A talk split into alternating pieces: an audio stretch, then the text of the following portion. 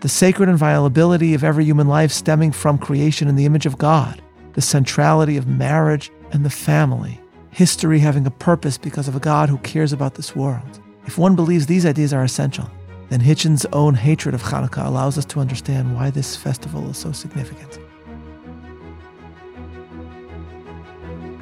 Welcome to Bible 365, episode 191, Chagai and Chanukah. I'm Meir Soloveichik.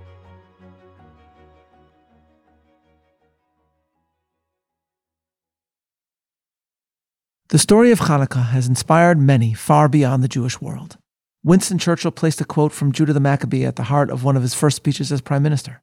Handel gave us his composition Judas Maccabeus, and Senator Orrin Hatch composed his own celebratory Hanukkah song.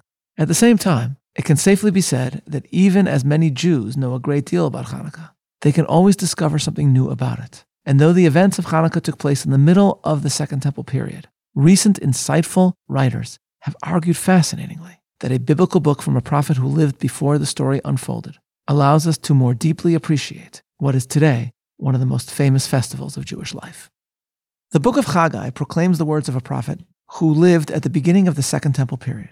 Let us briefly summarize the historical setting, which we will study in depth when we approach the book of Ezra. The Babylonian exile officially comes to a close with the conquest of Babel by Persia and the proclamation of Cyrus that the Jews can return and rebuild the temple.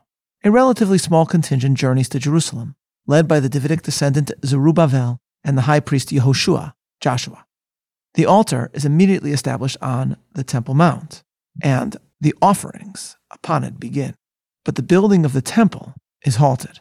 Ezra reports that Vayihi am haaretz merapim yidei am Yehuda v'sochrim alehem yoatzim lahafer atzatam kol yemei koresh. The people of the land undermined the resolve of Judah and bribe ministers to thwart their plan to build all the years of Cyrus. This was, as it were, the first movement against the Jewish rights of Jerusalem, and it began in Cyrus's empire, thousands of years ago. Thus, there is an altar but no sanctuary atop the Temple Mount for some years, and it is only sometime after Cyrus, during the reign of Darius or Daryavesh, that the prophet Haggai succeeds in urging the Jews of Jerusalem to begin building the temple itself.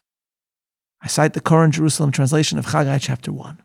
In the second year of Daryavesh the king, in the sixth month, on the first day of the month, the word of the Lord came by Haggai the prophet to Zerubbabel the son of Shaltiel, governor of Yehuda, and to Yoshua the son of Yotzadok the high priest, saying, Thus speaks the Lord of hosts, saying, This people say the time is not come, the time that the Lord's house should be built. Then the word of the Lord came by Haggai the prophet, saying, Is it time for you yourselves to dwell in your well timbered houses, whilst this house lies waste? Now therefore, thus says the Lord of hosts, consider your ways. You have sown much and bring in little. You eat, but you have not enough. You drink, but you are not filled with drink. You clothe yourselves, but no one is warm. And he that earns wages earns wages to put them into a bag with holes. Thus says the Lord of hosts Consider your ways. Go up to the mountain and bring wood and build the house, and I will take pleasure in it, and I will be glorified, says the Lord. You looked for much, and lo, it came to little. And when you brought it home, I did blow upon it. Why? says the Lord of hosts. Because my house that lies waste, and every one of you runs to his own house. God, in other words, is saying, Why are you only focused on building Jerusalem with homes for yourselves, while my home is still in ruins? Then in chapter 2, verse 18, Haggai declares that the building of the temple is about to begin. He says, But now consider from this day onwards, from the 24th day of the ninth month, from the day that the foundation of the Lord's temple was laid, consider it. Note, ladies and gentlemen, the date 24 of the ninth month. The ninth month is today called Kislev. However, Haggai also implies that the building is about to begin, not on this day, but immediately after. Thus, he asks Israel to hearken to his words, saying, And now I pray you consider from this day onwards before a stone was laid upon a stone in the temple of the Lord, which means that the construction was yet to start, and therefore, according to rabbis Yoel bin Nun and Menachem Leibtag, Haggai can be read as saying that 25 Kislev was the day when the building of the Second Temple began. To this, Rabbi Leibtag adds a fascinating point. Quote, Anyone who is familiar with the weather in Israel knows that late Kislev is no time to start a building project. It's too cold and rainy. Why allow the wood to become damp, see Haggai 1.8, and why work in muddy and cold conditions? It would have made much more sense to continue gathering the material but wait until the spring to begin the actual construction. Instead, he continues, it appears that Haggai intentionally wanted to break ground during this darkest time of the year. Most likely, the heavy construction only began in the spring. Yet Chagai wanted to do something symbolic that would lift the people's spirits at this significant time of the year. He intentionally chose the last week of Kislev because it was the darkest time of the year. End quote. All this means that 25 Kislev would have lived in Jewish memory during the Second Temple period. And it is only with this in mind that we can approach and understand more profoundly the story of Hanukkah, a story that is celebrated to this day, beginning on the 25th of Kislev. Let us briefly review the historical background which I discuss at length in my Sacred Time series. The portion of Alexander the Great's empire that included Judea was ruled by the Seleucid dynasty.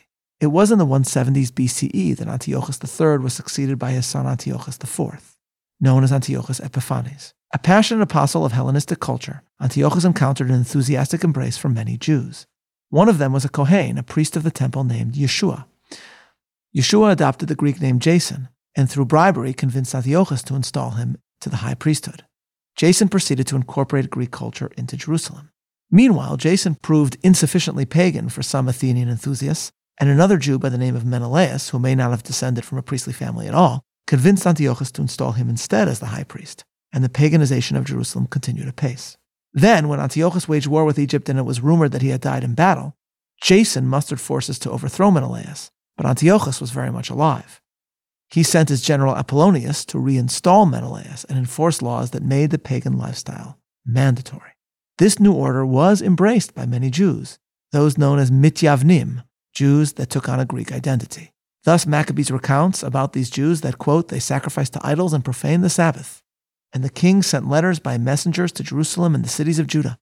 He directed them to follow customs strange to the land, to forbid burnt offerings and sacrifices, and drink offerings in the sanctuary, to profane Sabbaths and feasts, to defile the sanctuary and the priests, to build altars and sacred precincts and shrines for idols, to sacrifice swine and unclean animals, and to leave their sons uncircumcised.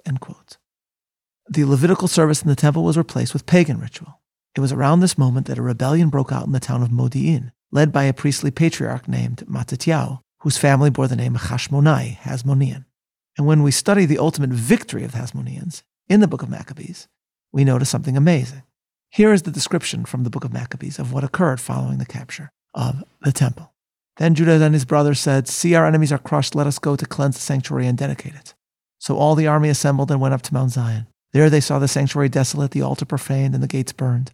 In the courts they saw bushes sprung up as in a thicket, or as on one of the mountains.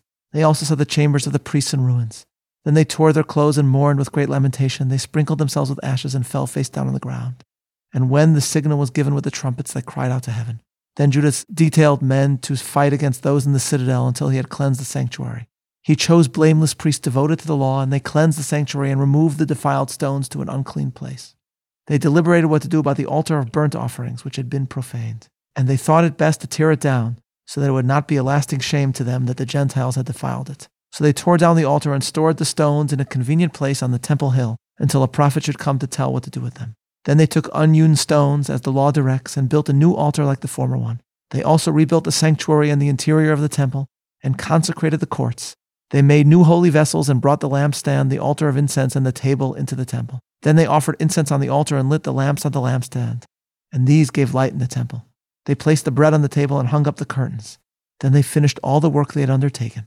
Early in the morning, on the 25th day of the ninth month, which is called Kislev, in the 148th year, they rose and offered sacrifice as the law directs on the new altar of burnt offering that they had built.